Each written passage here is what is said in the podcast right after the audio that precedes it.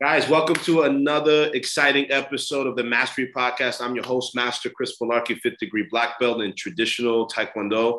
And I'm joined today by another awesome guest. Uh, you guys are going to be blown away by who I bring on next. You may have come across him in your time on social media. Uh, before we go any further and I introduce my next guest, please hit that like, follow, or subscribe button located somewhere on your screen. Uh, this person needs really no introduction. Uh, without further ado, McDojo Life welcome to the Mastery Podcast, man. Thank you so much for being on today. What up, man? And thank you for being patient while I was trying to get my coffee. I was gonna have a rough start without it. Nah, I totally understand that, man. No worries, no worries. So, um, if some people probably know, some people don't. I try to make this as apparent to any audience that any audience or any listener that's getting on. But you run a social media page essentially that exposes fake martial artists, which if you're hopping into any industry, there's really three things you can do. You can either be first, you can be the best, or you can be different. I feel like you've got all three of those categories covered here. So what what inspired you to get into this business of uh, exposing the uh, fake martial artists in our community? Yeah, man. Um, it actually will before I started McDojo Life, I had already been doing martial arts for a very long time. I started when I was 12 years old, and by the time I started jujitsu, I was already a third degree black belt in two other styles. And uh, my goal before I die is 10 black belts before I before I pass. Wow. And I was like, in order to do that, I might want to get on the ball with one of the arts that takes the longest, which is jujitsu. Jiu-jitsu right. takes forever. It could take anywhere between, you know, somebody like BJ Penn, like three and a half years, to like somebody like me, which will be like 45, 50 years right? So I was at the time a striking coach at a jiu-jitsu academy, and I was also somebody who helped with their kids' classes, and I also helped with their front desk work. So I was kind of the jack of all trades. Gotcha. And uh, one day I got a call during a noon class that the instructor wasn't going to be able to make it in because he wasn't feeling well. And uh, the dude never calls in sick, so I know he was sick. so I was like, okay, I'll take over. And uh, I taught I taught the class that day, armbar, triangle choke, transition between the two, and then we sparred. But it was a noon class, so a lot of those guys um, either are self-employed or you know they had the day off, things like that. So we all stood around and we were just chit chatting after class was over, and the subject of McDojos came up, which has been a term that's been around longer than I've been even born. That's that's been a term forever. Right. And so I, uh, we all talked and then everyone left except for one guy. One guy stayed behind. He, it was only his second class ever. Um, so he did the trial class and this is like his first official student class. Right. And he was like, Hey man, I'm a little embarrassed. I don't know what a McDojo is. Goes, Did you like explain? And I was like, yeah. So I kind of explained to him what's now become the, the basis of the five rules of the page. And um, he was like, asked me a very basic, simple question. He said, How come no one doesn't, how come there's no one that does anything about that? Mm. And I was like, started thinking about it and I was like, it kind of hit me. I was like, that's a simple question, but I was like, it's a very deep answer because there is no regulating body to the martial arts industry. Absolutely anyone can just open up a school right. and call their school, you know, Steve's Karate and all you can eat Kung Fu Emporium, right. you know, and then they could just open it up and they could just do whatever they want. Right. And so I went home that night and I just couldn't stop thinking about it. It was like in my head, like a, a song that gets stuck in your head. Right. And I saw I started to research that night. I couldn't really sleep. And the next day I was like, after doing some research, I realized the only thing at the time that was around was something called Bullshido forums. Mm. And it wasn't really doing anything about it. All it was really doing was people complaining.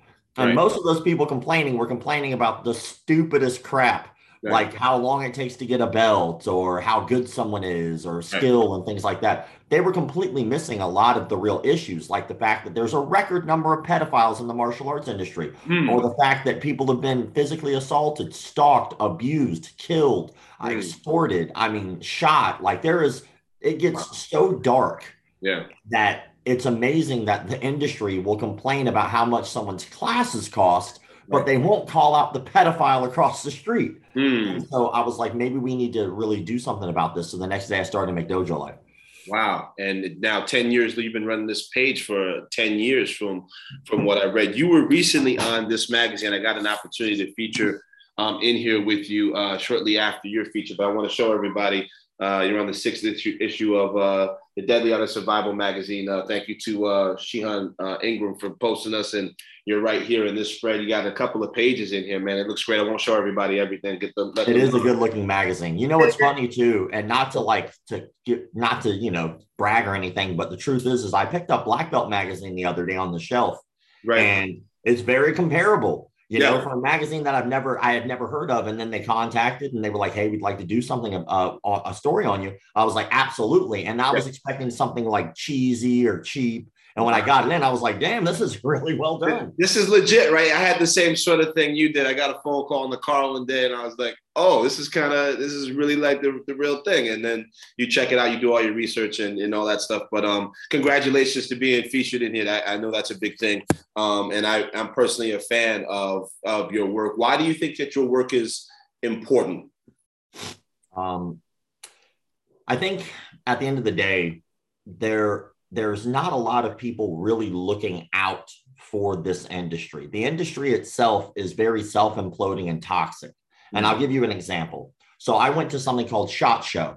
And regardless of what people feel about firearms, um, that's not really the point. But at SHOT Show, it's one of the biggest gun industry events that there is. And when I went there, they tell you before you go, it's like a week long event. And they tell you before you go, even with that amount of time, even being there for a week, you will not see every booth. It is so big wow. that there is no way you can actually stop and talk to everyone. And so they tell you to map out your like your trip. They say, hey, just make sure you mark all the booths you want to go to, have a game plan on what you want to see and all that good stuff. Right. So I went and I was blown away by how big and organized and how much money was put into it. But then it hit me.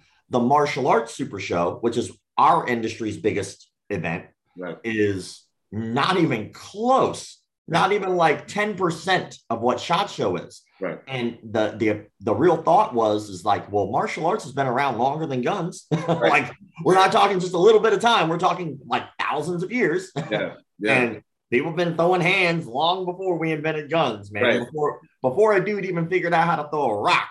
Right. We were punching people in the face. Oldest and so i thought about it i was like why is our industry not as big? And mm-hmm. then it really hit me as like the 2a industry there is infighting like any other industry. Right. But when it comes down to like 2A rights, they'll band together and work together. Right. Martial artists don't do that. Yeah. If a guy across the street does a style you don't do, it's amazing how many people will talk trash about that guy. Yeah. And what we forget is a lot of martial arts instructors project their own insecurities onto their students. Mm-hmm. And so a student comes in and says, Hey, man, I want to lose some weight some instructors would be like, nah, man, if you don't fight, you're not legit. Like he doesn't want to fight. He wants to lose weight. Why, why are you pushing that onto him? Or right. like somebody just wants to have a mentor, right. you know, and then they go in there, they want to work out and have fun and just enjoy it. And I think fun is a big one that keeps missing people. Like yeah. that's just as important as any of the other stuff. Yeah. But yet there are so many people in this industry who will basically point fingers at everyone who's not them and call it garbage. Meanwhile, those other people are doing the same. Right. And so that's very toxic. I think that by doing what I do, what we're what I'm really trying to accomplish here is if we can all focus our energy on the things that really matter, that really impact our community, maybe we can make it better. You know, maybe we can stop this petty bullshit. Sorry, maybe we can stop the petty BS about like people arguing so much about semantical crap that doesn't matter. Maybe we'll have less pedophiles in this industry. Maybe we'll have less abuse. Maybe we'll have less con artists right. because we as a community are now protecting it instead of being so divided. Right. Well, that's a that's a beautiful uh, way to break that down too. And it, again, I haven't had I've had many martial artists on the show, and I haven't had yet anyone, that, which is why I specifically reached out to you. And I've been, like I said, I'm a big fan of all your stuff that you post, and uh, very comical too. I've watched you kind of get into get into it on the lives, and hey, if you want to get on, you know, I'll talk with you, and you you certainly live up to what you say. Um, you know, so the people that get called out essentially, you know, take offense that you call them out in the first place. But if you're looking at some of this stuff, a lot of it is like how it's not even realistic, right? In the world that you and I both live in. Like it sounds good when you write it as a story for a movie, but yeah, sure. in reality, you're gonna get somebody killed. What was the guy that was um he was trending for a little while? He was a police officer or something like that, and he was teaching these kind of crazy techniques. Brown. Yeah, yeah. So it was like, you know, I, I don't call anyone out, but you know, I'm look I'm looking at it, I'm like, yeah, that doesn't work. Like I don't, and, I'm sure you went like way further into detail than that because thousands thousands of, of, posts that you've done. Um, but I've, I've seen the the exchanges. Like you really walk the walk with these people and make sure that you kind of oust them in, in essence. I, I wonder what you think about what the importance is of being a good instructor and not just a good instructor, but being an advocate for the community, this particular community. For sure. Well, I think that the key to being a good instructor is to put your ego aside and not care about what your goals are, but to care about what your students' goals are. And I'm a big advocate for students, obviously, making sure that they're going to safe environments and they're being treated right. There is a lot of cult like behavior in the martial arts industry. And it's a fine line. I'll be honest, like it's a really hard line to walk as an instructor.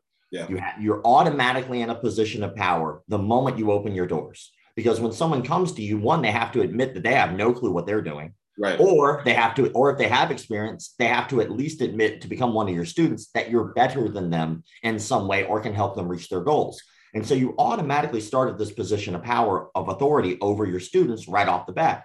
And if you look like i'll give you like an example of how close cult like behavior is to martial arts industry so like think look at a catholic mass. Now i'm not a religious person myself but uh, uh, my best friend every year we go to catholic mass for midnight mass for christmas because that's what his family wants and that's like my extended family so i always go right? Gotcha. so we get all dressed up look good we wind up going to catholic mass and i noticed over the years of doing it that there's a lot of similarities between a catholic mass and going to a martial arts facility like the first one, right? Sometimes when you walk in, depending on the, the particular church you go to, sometimes there's some holy water there and you do like the anointing thing. I don't know exactly what it's called, right? And then you're allowed to walk forward. Right. Well, some martial arts schools, they make you bow at the door. Correct. Um, so okay, so that's like the equivalent, but it's just like that that church thing because not all churches have that. so and not all martial arts schools require that. Right. So okay, you move forward, and then when you go to a Catholic mass, there's like a pew, and so when you get to the pew, a lot of people take a knee and they do the same thing. Then they go on. Well, that would be like our mats, right? You bow before you get on the mat. Yep. And then you have one figurehead who's at the front of the room, and everyone else is at the other end of the room. One person is giving information, the other people are receiving the information. All right, that's similar. Behind someone who's teaching a mass is usually a stained glass, a statue, or a picture of Jesus Christ, right? right? Behind a martial arts instructor is usually a picture of their instructor. right? and so, and then what do we do? Right? We we bow and stuff like that. At the end of a martial arts class, everybody shakes each other's hands. Usually, there's some kind of like respect given to each other. Right. Well, during a Catholic mass, there's a, a, spot where you stop and you stand up and you look around at people and you shake each other's hands. Peace, hey, nice to meet you. Right. so right. what I've noticed is the only real difference between a cult, a religion, and martial arts is the intent of the leader. Mm. So, in order to be a good instructor, you really have to recognize these differences. Right. A martial arts class, the goal of the instructor is to better their students through the medium of martial arts. Whatever their goals are, you're using martial arts to help them get there. Right. A goal of a, a religion, whatever the religion is, should be to better the disciples through the use of religion as the medium. Right. The goal of a cult is to make whoever's in charge of the cult bigger, better, stronger, faster, the person who's getting all the reward. Right. So if you have a martial arts school and you're helping your students, you're a good instructor. If you have a martial arts school and the only person that's getting benefit is you, you're running a cult. Right, right. That's very interesting. And also to convert and retain that membership, right? There's there's sure. those two big factors, which you can see in many different places, like a gym but those are like the those are I think some of the those are great great uh, parallels that you make, and it's really odd because yesterday I forget what time in the afternoon I literally thought about the comparison. I said, "What's the difference?" I'm literally just walking in my house. I'm just walking like there's really no, there's really not much of a big difference. Martial arts is almost like a religion in and of itself. And that's not the first time I've thought about it that way. Um, yeah. But you know, it's when when people like even when people come in the door, right? And I've gotten you know hundreds and hundreds of messages from so many different people that I've taught throughout the years. I've easily taught ten thousand people in my lifetime. Um, and when people tell you how you make them feel, it's like kind of going into that Jesus Christ sort of aspect, that Reiki energy feeling, right? Like you made me feel you know, like when you have a big class, which I'm sure you're more than familiar with, like you have to be emotionally intelligent. You got to be able to notice the guy that's getting ready to drop dead or the person that's in the back rolling their eyes. And you got to sort of like figure out how to get all that going while still, you know, maintaining the quality of the classroom, but, you know, making them want to come back right to sure. you for the information, even though you may have done front kick with them yesterday. It's not going to be any different today, you know, but you know, it sort of is depending on which instructor comes to the class, right? Yeah, so, or their or the the mood of the student, the mood of you, Correct. you know. Right. It, it's it's one of those things where I think where a lot of instructors fail themselves, not fail their students because the intent is not to fail their students. They go above and beyond for their students, right. but they require so much more of themselves because the students are asking them to be that thing that they're not. Right. So, like, sometimes people think that you're going to be their dietitian. It's like, I'm not a registered dietitian. You're asking the wrong guy.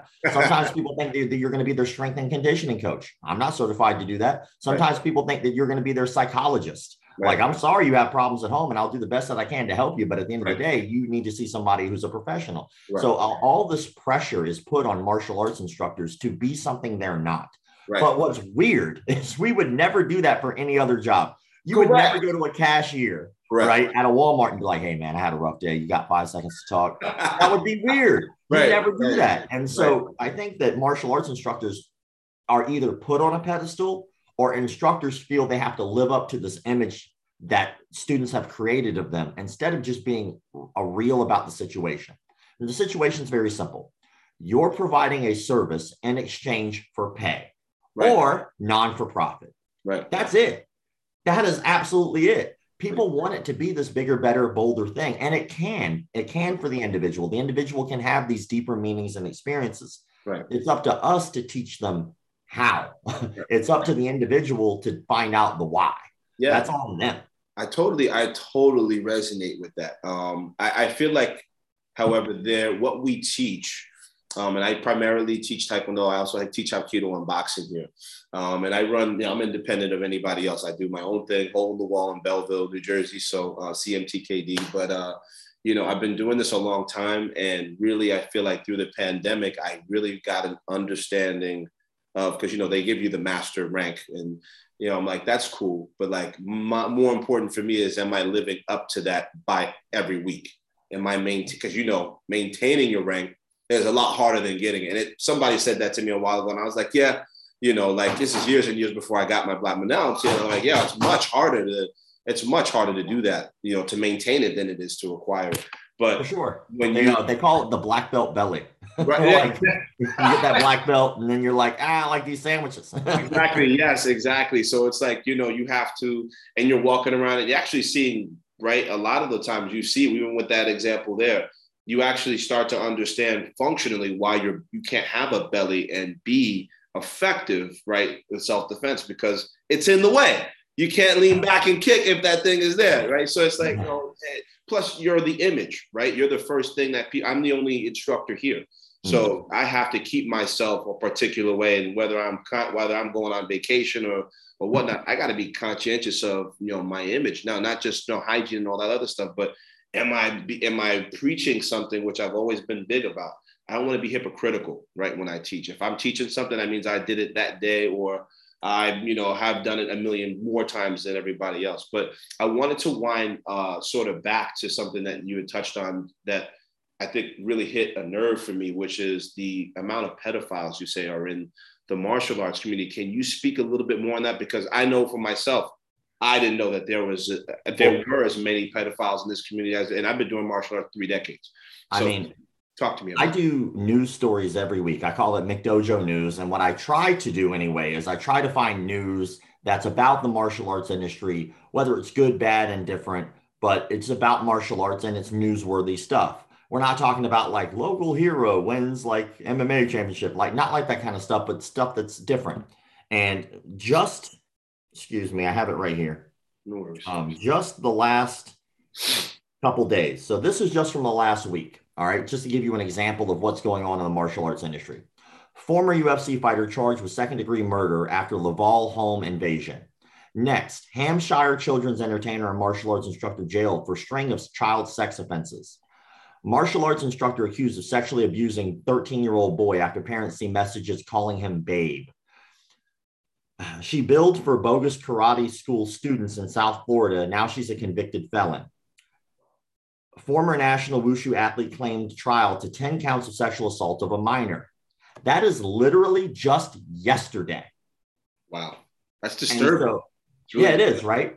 And again, this is why I'm a little blown away by why people have this petty infighting in martial arts, especially online, but online's online. But they have this petty infighting about the stupidest things. Right. Uh, like, but they'll ignore these stories. Not like people, people will share all kinds of news stories, right? Right? But then when it comes to this stuff, for some reason they get real tight-lipped. If you type in next week and Google and Google search martial arts arrested, karate arrested, taekwondo arrested. Right. I can almost guarantee you, you will find that there was a martial arts instructor who molested a child.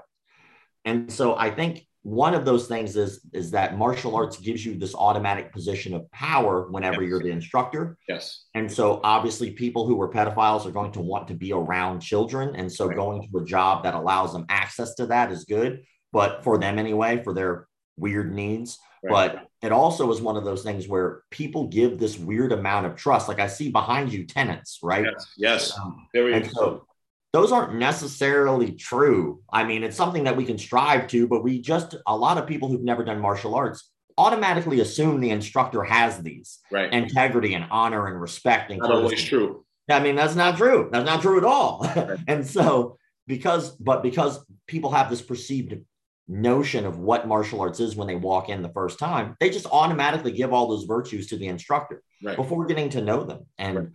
That's when you have stuff like this happen. So I wish it wasn't the case. I hate covering these stories. I absolutely hate it. But I think that it's important to show the world that it's happening because what I hope is going to happen is if I get a big enough reach and impact, that people will start to second guess what they're doing look in a little deeper about their instructors, make better decisions about when they go to a martial arts facility, not just dropping off their kids and running away and leaving right. their kids alone with someone they don't know.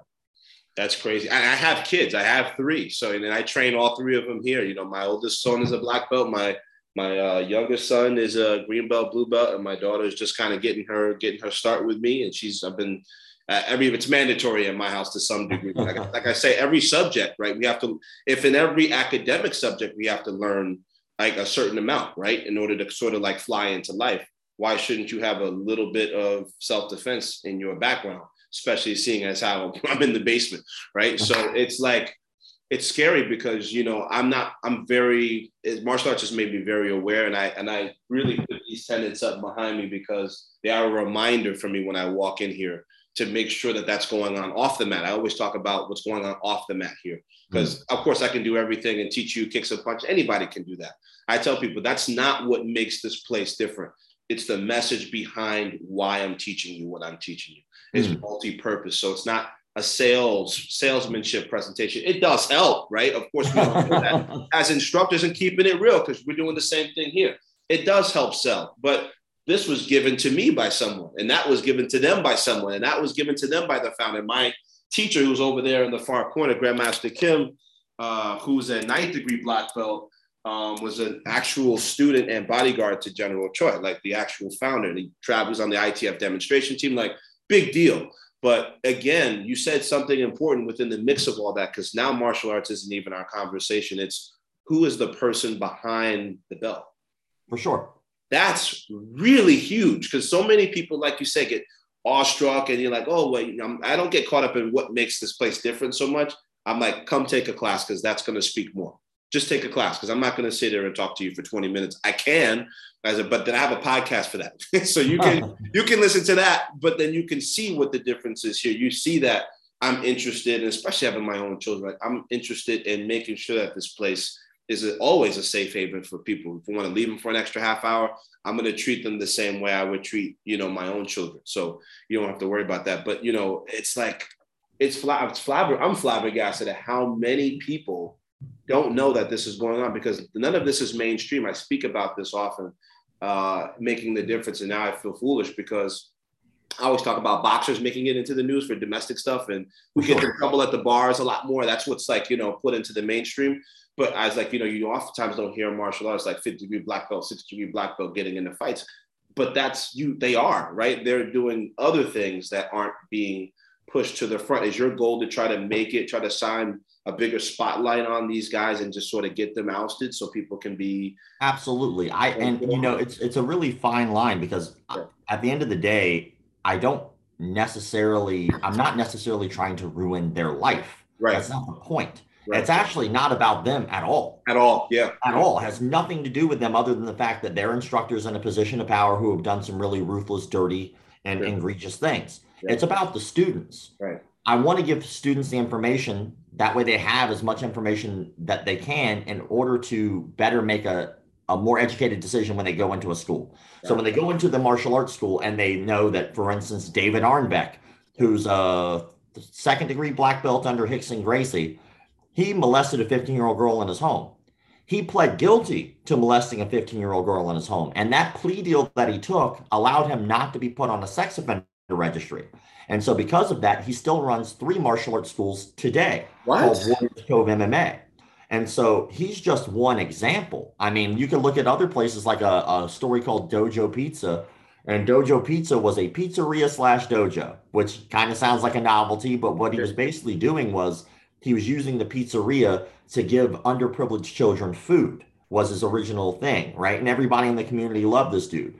Meanwhile, he was giving free classes to underprivileged kids, kids as well. And then slowly but surely, he started grooming the children and the parents, and he he started to get the parents to sign off to allow him to have custody custody of these kids. So he wound up having custody of like eight different kids that he he had these parents sign off their rights to. Yeah. They were living on site, which is was in dilapidated conditions. Yeah. A parent who was actually a paying member had showed up one day and noticed that the building was a little destroyed. Right. So she winds up calling the city about this because I guess he wasn't fixing it. Right. When when the build, building inspector comes in, he's allowed in every room. Right. So he winds up going and he winds up seeing guns, just firearms, just kind of laying about in, in quarters where children would be. Right. And so she winds up calling, or the building inspector calls the police. Police come in to raid the building for unsafe conditions. And when they discovered that on his laptop, he had been molesting every one of those kids for a very long time. Wow. And so they found child pornography, all kinds of stuff. If you look up the story, it's absolutely insane. Um, it's called Dojo Pizza. Dojo Pizza. Okay, shout out to Dojo Pizza. That's um, that's really sick. This is like I know we. It's like the dark, the dark alleys of kind of what we do, and you know we're we're again in those positions of power that you talk about. Again, going back to sort of even that that um, analogous reference to church, right? Like be, being in that position, you know, walking into anywhere, right, where you're don't have the information. You don't have any information. You don't have any say practically, right? The only thing you can do is give that person your money and your time. And trust automatically sort of like shifts, right? Like I'm to have to, if I want to learn something, this person clearly knows something. And then it's, it seems like it's, power is very corruptible, right? Like, you know, people are, right? So it's like, I haven't seen it as often as you have in my personal life, but I always, have a good sense, or at least I feel like I do, of who's in front of the room. I can tell. I'm always very skeptical, anyway. Um, but it's it's really saddening to hear that there's so many of these kinds of stories out there. Like you know, you're putting kids in positions where they're supposed to be looking up to you, and you're taking full advantage of them psychologically, right, and physically, which is just sickening. Um, but it's I don't even really even know what to say that. But I want you to continue doing your work on that um, and uh, yeah, it's it's great stuff. What you're doing is absolutely phenomenal. I really do appreciate um, what I, what I've been seeing. I did notice a lot of those things. I, I think I saw something on Cain Velasquez from the UFC. I'm not really sure what the full story uh, is on that. I have to do some dig deeping, but I, uh, I think you have it on your page. I'll check it out. Um, yeah, I, wanted to, I, wanted to, I, wanted to circle back to you in terms of um, how you got your start in the martial arts as well. Give us like sort of a, a, a short synopsis of what happened. I read what happened in the mag, but I was going to let you uh, let you sort of take it from there. Yeah, for sure. Well, when I was a kid, you know, when I was born, I was born with a cleft lip and palate, so I have scars on my face. And when I was going through school, I was picked on and teased uh, mm-hmm. mercilessly. Um, and then one day in eighth grade, it kind of came to a head where a group of kids jumped me outside a gym. Uh, they stabbed me. I actually still have like pencil lead marking in my finger from a kid trying to stab me with a pencil. Um, they kicked me in the face. I had glasses, so it cut my face up when my glasses broke. Um, so I was getting pretty beat down. It's like five or six kids doing it. And I remember laying there and I was like looking up while I was laying on the floor getting stomped out, and I saw two teachers standing there doing nothing about it. They just stood there and watched.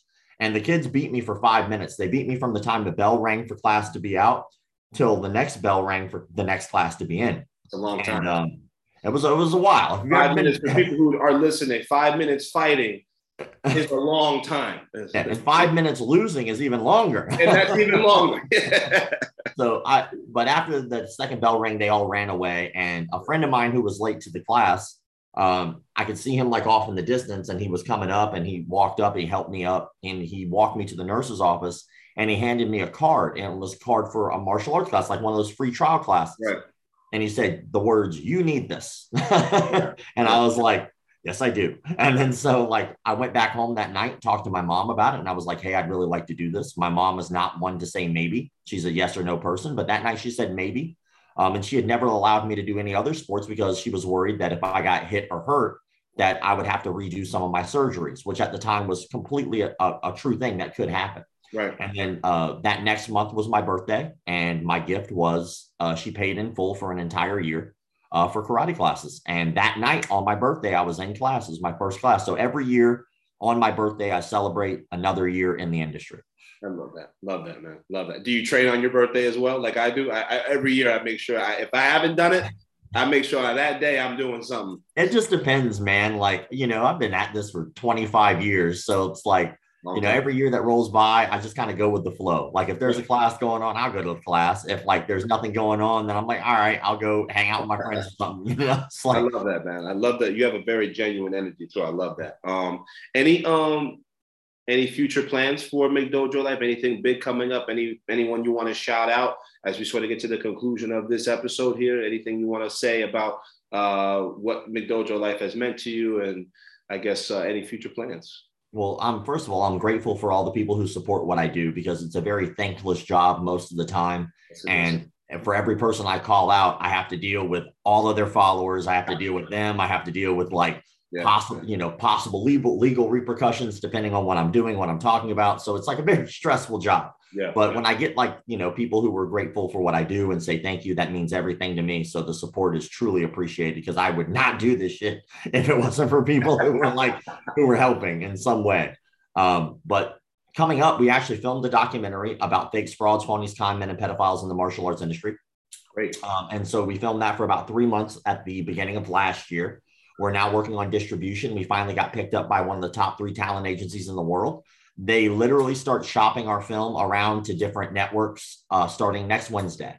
And so once they start shopping it around, our ultimate goal is to get more funding. And we're looking, we're kind of like, we're kind of teetering the fence between if we want it to be a documentary or a docu series. Gotcha. A lot of people now have been saying, dude, you got to turn this into a docu series. People would love it. Right. So, but the problem is, is like we're talking rather than like eight hundred thousand dollar budget, which we're asking for the movie, right. we're now talking about millions of dollars for a budget. So like yeah. we'll see what happens. But at the end of the day, I hope that once that documentary comes out, that people can look forward to seeing it, that hopefully it'll open up a lot of people's eyes outside of the martial arts industry. So that way, when they do go, they have more tools and they're better armed with information to pick a good instructor to make sure that they're in a healthy environment and a safe environment, especially for their kids who are in the arts. Beautiful, man. That's, a, that's an amazing, uh, amazing plan, amazing message.